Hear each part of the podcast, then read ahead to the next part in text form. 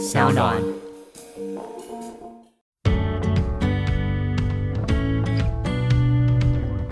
就我的便当以外，再帮我另外多带一盒菜。他跟我讲说，那你就直接帮他拿去蒸，蒸好以后啊，你拿了你自己的便当，然后把他的菜放在他桌上就好，你不要去跟他讲什么。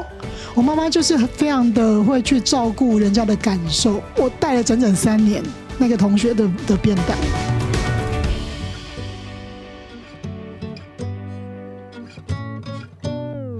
迎收听黄大米主持的米粉汤这一集节目。一开始我就非常非常非常紧张，因为你知道，我如果开始访问了一种我很喜欢的人啊，啊，我整个人就会有点失控，就会觉得。天哪！我终于见到他了，我好开心哦！我今天的来宾呢，其实，在四年前我们大家就结缘了。那我们的结缘是因为我的书上市。那我的书上市之后呢，突然就是有一个人就跑来跟我说：“啊，你出书了，我来帮你来。”然后之后我来帮你推。然后想说他是谁？为什么愿意帮我？我就想说，好啊，好啊，人家愿意帮我，就要赶快感谢他。然后我就立刻就是请出版社寄书什么之类的。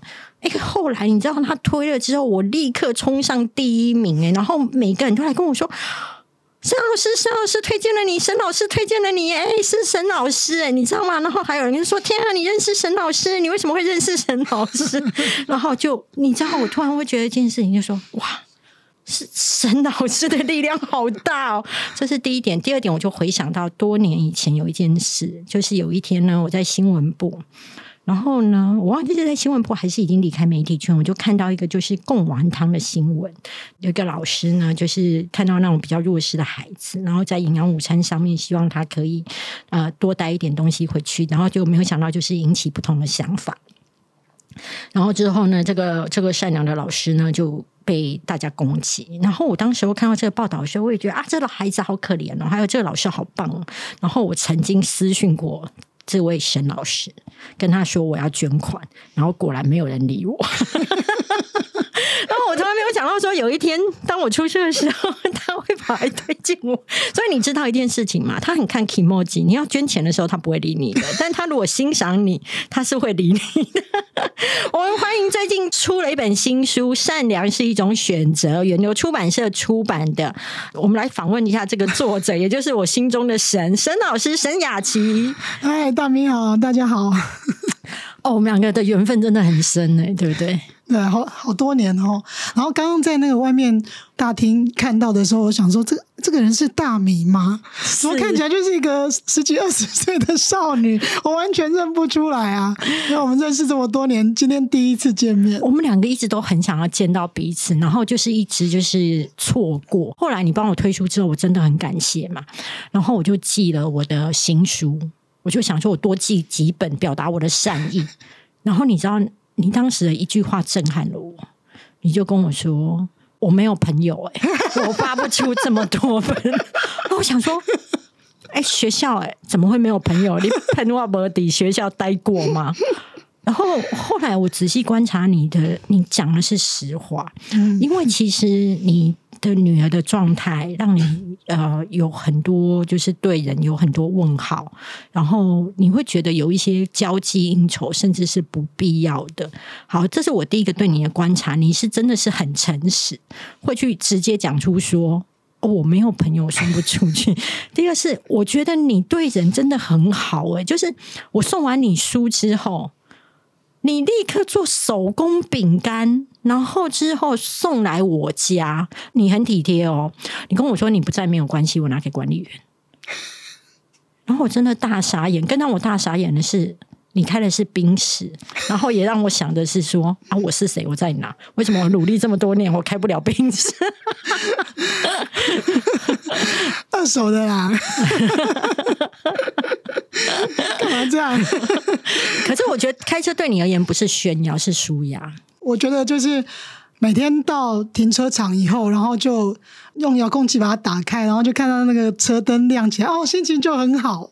就我会在生活里面安排很多让自己开心的事情，就会把嗯，可能很多很多的不开心的事情忘掉吧。对。我要来问你哈，就是我觉得其实今天其实大部分的时候是在满足我的震撼啊，那反正要录一百集也可以啊，每天在片尾或者是我的那个资讯栏位放沈老师的购书链接，我也愿意。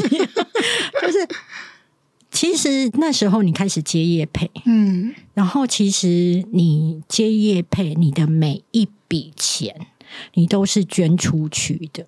嗯，甚至最高的记录是我看到了，你写的是一年大概捐了一百万。对，一百多万。嗯，你有过舍不得，或者是为什么愿意这样做吗？就我都都只有给可能就是厂商，因为因为你去写业配以后，厂商会给你一笔钱嘛。对，那我都直接把那个学校或者是机构的账号给厂商，厂商可以节税，然后也可以让这个这些学校或机构有一些经费这样子。那我知道我不能收，所以我从来不会觉得舍不得。所以那时候最后不能不能写业配以后，我我。我我突然觉得有点放下的感觉，因为其实写叶配还蛮累的，写叶配心理压力很大。对，你要试用，然后你要去写一些，就是要要强迫自己去感受，然后要呃时间压迫的非常的紧，因为我我一天大概只能写一篇文章，然后有叶配的那个礼拜，我就觉得很紧张，因为就是你要另外再找时间再去试用，然后再去写什么的，其实压力很大。那最后真的撑到不能写的时候，我我其实是是就整个人放松啊，终于不用写了。就因为钱不是给我的，所以我可以就可以说断就断，不要写就不要写这样子。可是其实我会觉得很可惜，是在于说，因为其实你那些钱你都不是用在自己的身上，你全部都是给弱势的学校或是弱势的孩子，或是一些需要的单位。但是你突然就。没有办法在写的时候，等于没有办法在传递这个善的力量。那你内心那时候不会有一点挣扎吗？会啊，会有会有啊。我本来是想说，不让我写，我就硬要写。但是，但是，其实我后来是因为我们新的校长。他刚开始来的时候，他一到我们学校九月，然后我就因为叶配的事情被告嘛，被告到教育部去，说我我就是有叶配这样子。然后他那时候就来跟我讲说：“哎，没关系，你放心，我们一起来解决。”哦，听到这句话当场爆泪，就就觉得说：“啊，天啊，竟然有人想要跟我一起承担、一起解决这件事情。”然后他也一直没有跟我讲说：“啊，你不要再写了，你不要再写，造成我的困扰。”但是我知道他收到很多的公文，然后他收到公文以后，他就要写回复回函。所以变成说，就是有点在处罚他跟我们的行政。然后最后，我觉得不能因为我自己想要做什么，造成人家的困扰，所以我就停掉。我那时候是想说，那那我们就换个方式好了。我后来就是直接到那个机构里面去看看孩子，然后看看他们需要的鞋子啊、衣服啊，对啊这些物品。后来有一句以林嘛，对以林呃少年学院，我们就是去现场看这些孩子的需要，然后改善他的环境。我发现，即使没有我那些业配的钱，社会上还是有很多。愿意帮助弱势的朋友。那他们会跟我一起去做善事，就是，嗯，这条路走不通，我们就转个弯，换另外一条路这样子。可是我听你这样讲，我是更心疼啊，因为怎么会连行善都这么有压力？我先跟各位听众解释一下，为什么沈老师在行善上面会这么有压力，是因为他本身是呃国小的老师，那只要是公家单位，你你是没有办法兼差的。那你要只要兼差，他的法令上面他会不允许说。所以，当沈老师他开始接业配的时候，即便那个钱完全都是到了那个弱势单位直接汇过去，我跟大家保证，他绝对是完全没有收。为什么呢？因为我们有些厂商是一模一样的。那这些厂商呢，都有跟我说，沈老师呢是直接请他们就是。把钱捐给那个弱势团体，外加有些厂商就跟沈老师说：“那这样没有关系呀，就是我们帮你捐嘛，哈啊，该给你的我们可以给你啊，我们私底下给你。”那厂商跟我说，沈老师都不收。对，我我觉得还蛮幸运，就是其实就就是呃，我们家老公还还算可以，所以我不太缺钱。嗯，我我说的不太缺钱，就是我们的。物质欲望还蛮低的，就是像我们呃，可能已经近三年没有去住过什么饭店啊，出去旅行啊什么，我们很少出去，那都待在家里面，所以其实就是除了小孩以外，房贷我们没有其他额外的支出，就比较没有那么缺钱，所以也不会想说啊，那拿收了这些钱以后。更有钱，然后只要一百次里面你有一次被人家抓到，那个就是一个很大的污点。我不希望我的人生有这样子的污点，对，所以就不是给我的啊，那那就不要去想那么多。对我，我觉得做善事哈，其实它不仅是你的坚持，甚至是你从你妈妈那边学习到的。你在你妈妈。呃，身上大概看到了你妈妈是如何行善，我觉得你妈妈行善的方式非常的体贴，可以跟大家分享一下吗？像国中的时候，就有一个同学，其实他应该是我妈妈朋友的小孩，然后那个同学的妈妈过世了，所以只有爸爸带两呃两个姐弟这样子。那我同学每天都带一盒白饭。那我妈我就跟我妈讲哦，那个那个谁谁谁呀，每天都带一大盒的白饭都没有菜这样子，我妈听着就很难过。其实我们那时候家里也不好过，因为有六个小孩，经济还蛮拮据的。可是我妈妈每天就多帮我带一盒菜，就我的便当以外，再帮我另外多带一盒菜。她跟我讲说，那你就直接帮他拿去蒸，蒸好以后啊，你拿了你自己的便当，然后把他的菜放在他桌上就好，你不要去跟他讲什么。我妈妈就是非常的会去照顾人家的感受。我带了整整三年那个同学的的便当，而且他同学其实是没有跟你说谢谢，从来没有，我们从来没有讨论过这件事。就他吃完以后，他他会默默的就放我桌上。其实我知道他他有感觉，是一个男生，而且成绩非常好。他其实是有他的骄傲吧？对，所以我们可能从小到大到现在都没有谈过这件事情，但是我知道那时候应该给他蛮大的支持。你妈妈还有就是在买菜的时候，她其实不是去选择那一种，就是呃可以买到最便宜，然后菜是最漂亮的，甚至你妈妈其实固定买的菜是不好的。为什么妈妈这么做？呃，我们家那边就是我们家离那个大马路哈，一条路要走二十分钟，走很远。那常常会有一个阿伯，他就从瑞滨吧，就坐车到山底下以后走路上来。哦，他的那个脚两只都变形的非常严重，而且他好像不能穿鞋子，他就是光着脚这样抬着两担菜，就这样子上来叫卖。那沿路走到我们家，那个菜几乎是满的啊，因为因为那个菜真的很丑，都是菜虫咬过的这样。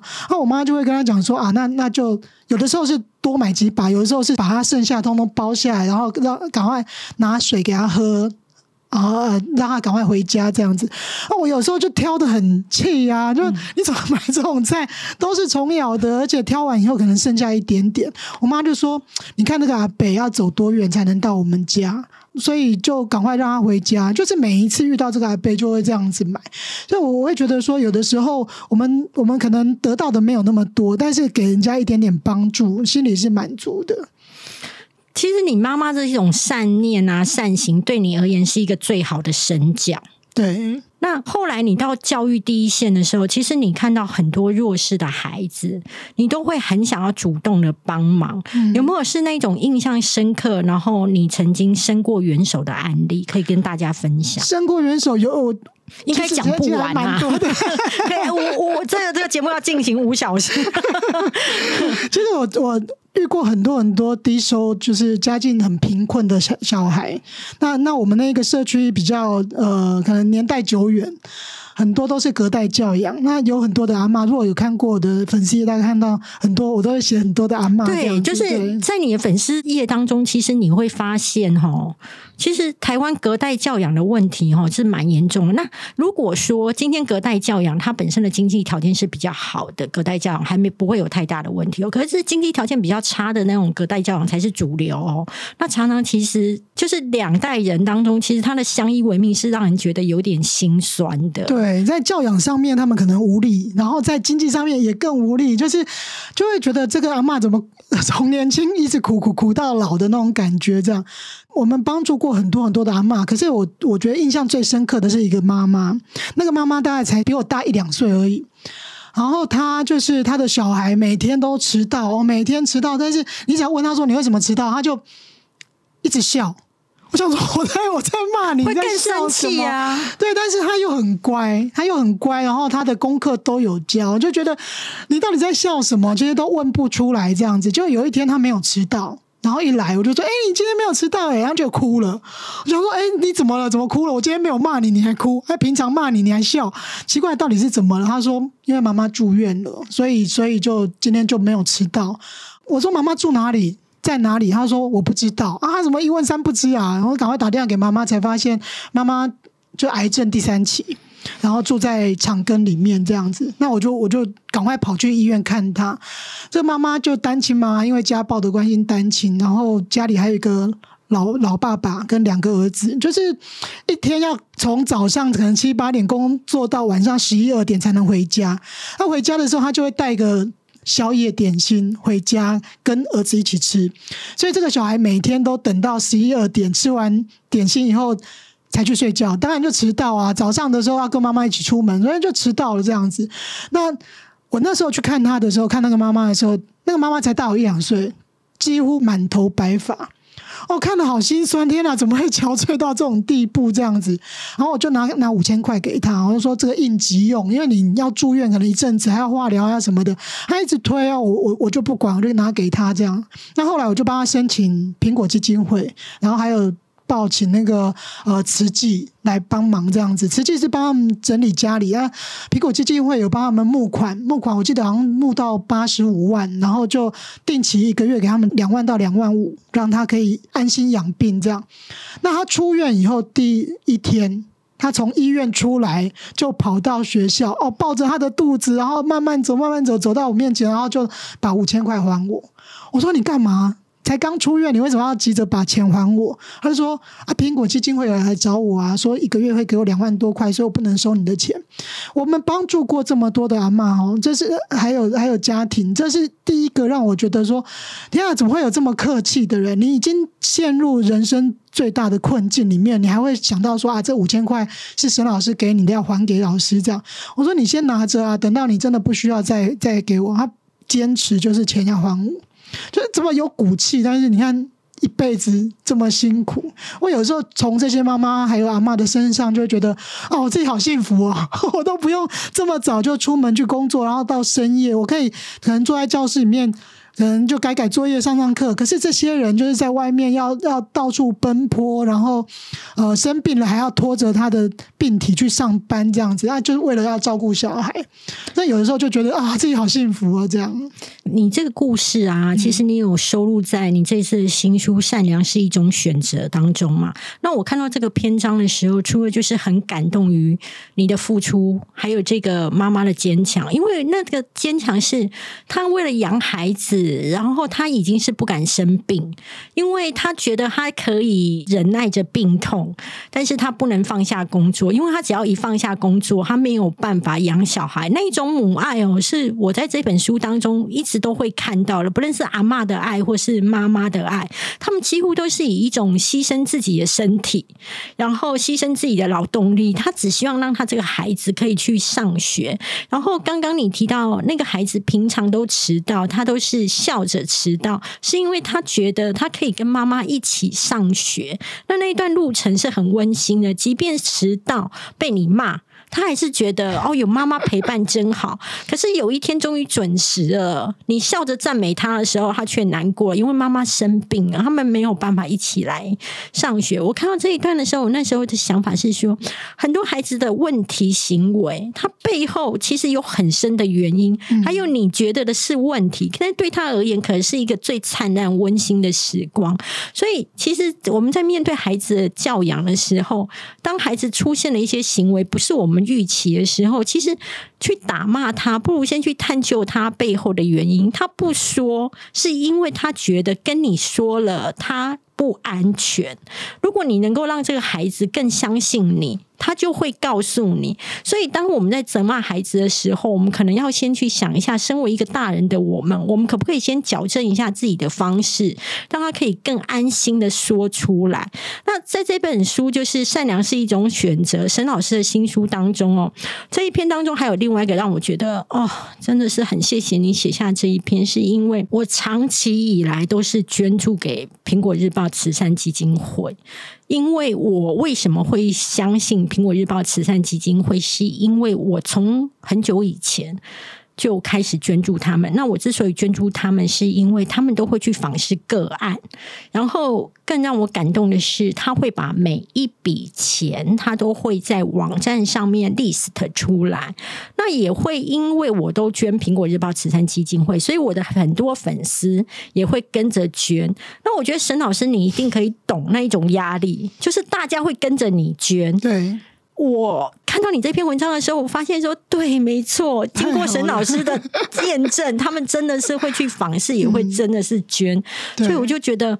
更开心，还有我们表扬另外一个单位就是慈济。对，慈济在第一时间的时候是立刻冲去帮他们协助，就是把他家里改善。哦，他们家真的有够恐怖的，啊 因为妈妈都不在，他们家老爸爸就是阿公不良于行，然后两个呃一个国小一个国中的儿子，就两个男生，你没有没有教，就是在家里面一直玩啊，他们根本不会去在乎家里的环境，哇，真的像垃圾堆啊，客厅里面到处都是垃圾，然后整个厨房因为。那个是，好像是就是类似地下室的房子，所以就是整个厨房是黑色的，墙壁然后炉台上面全部都是黑色的。这样，那慈济进去以后，帮他们把所有的。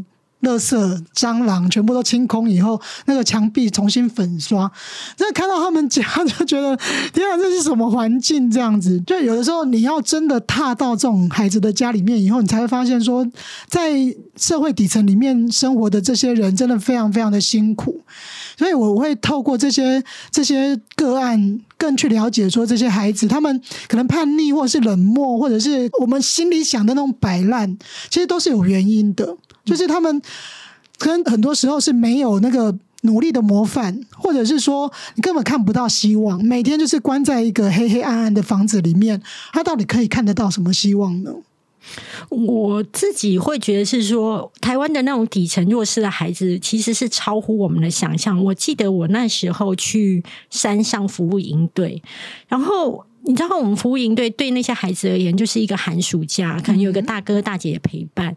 可是我们吃完饭之后，你就会看到有阿妈特别来拿那个厨余回去。我们认为的厨余是他的一餐。我看到就觉得好难过。可是我为什么要很肯定的，就是去？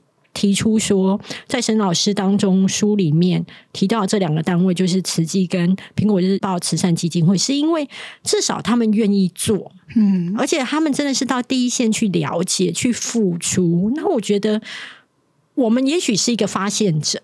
但是我们真的无能力长期去照顾他们，然后有这些基金会单位可以去伸援手，对我们而言都是会觉得很谢谢。但是我发现你更感人的一个地方，就是说。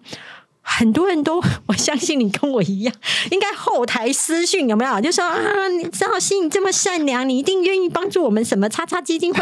我们现在正在进行一个募款哦。还有沈老师，你能不能啊？就是那一天啊，就是帮我们剖啊这个东西啊，让让我们的活动让大家共襄盛举啊。沈老师，沈老师，沈老师，好多是不是？真的。像我收到这个私讯之后，我已经有一点，我精神上有压力。嗯。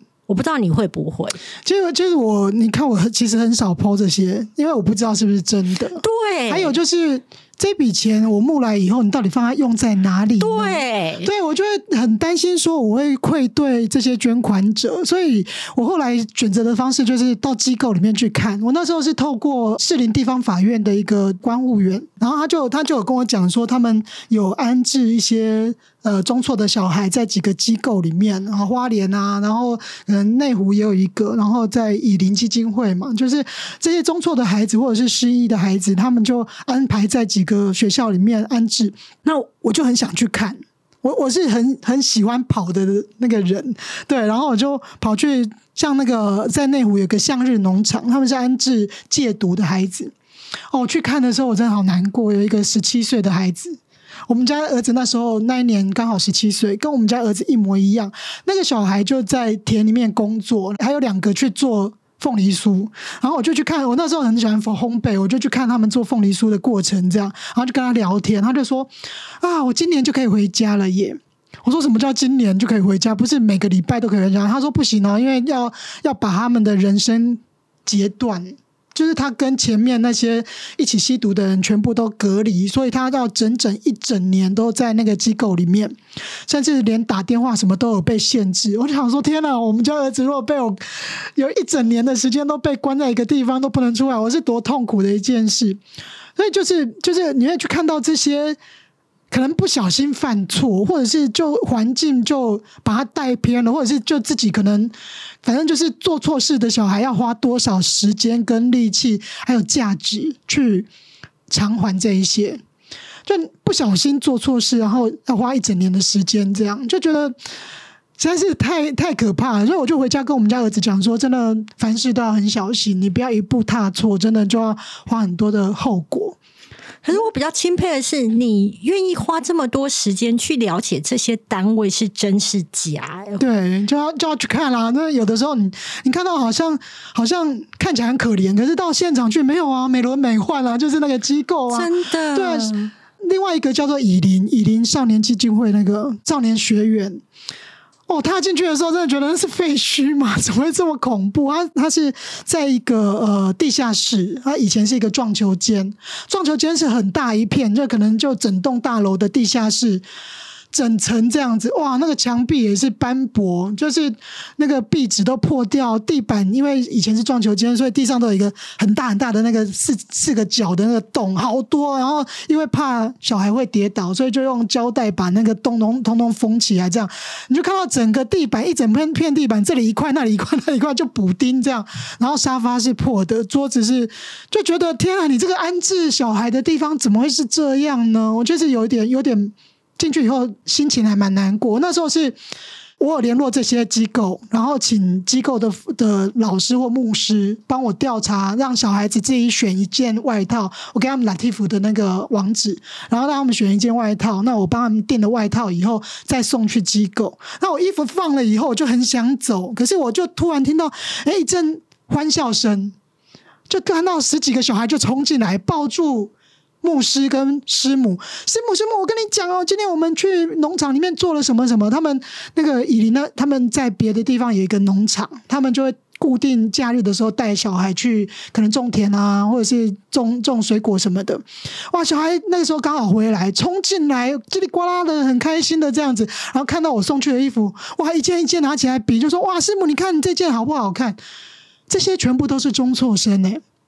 在在我们学校里面看到中辍生，那个是就是很愤恨的眼神，就不想跟你讲话，站三七步，然后嘴巴一开就是三字经的。可是，在那里的中辍生表现出来是懂得感激，对，这么阳光，就是你会发现说，在在不同的环境里面，这些孩子卸下心防以后，他们是正常的，是开心的，是是童真的。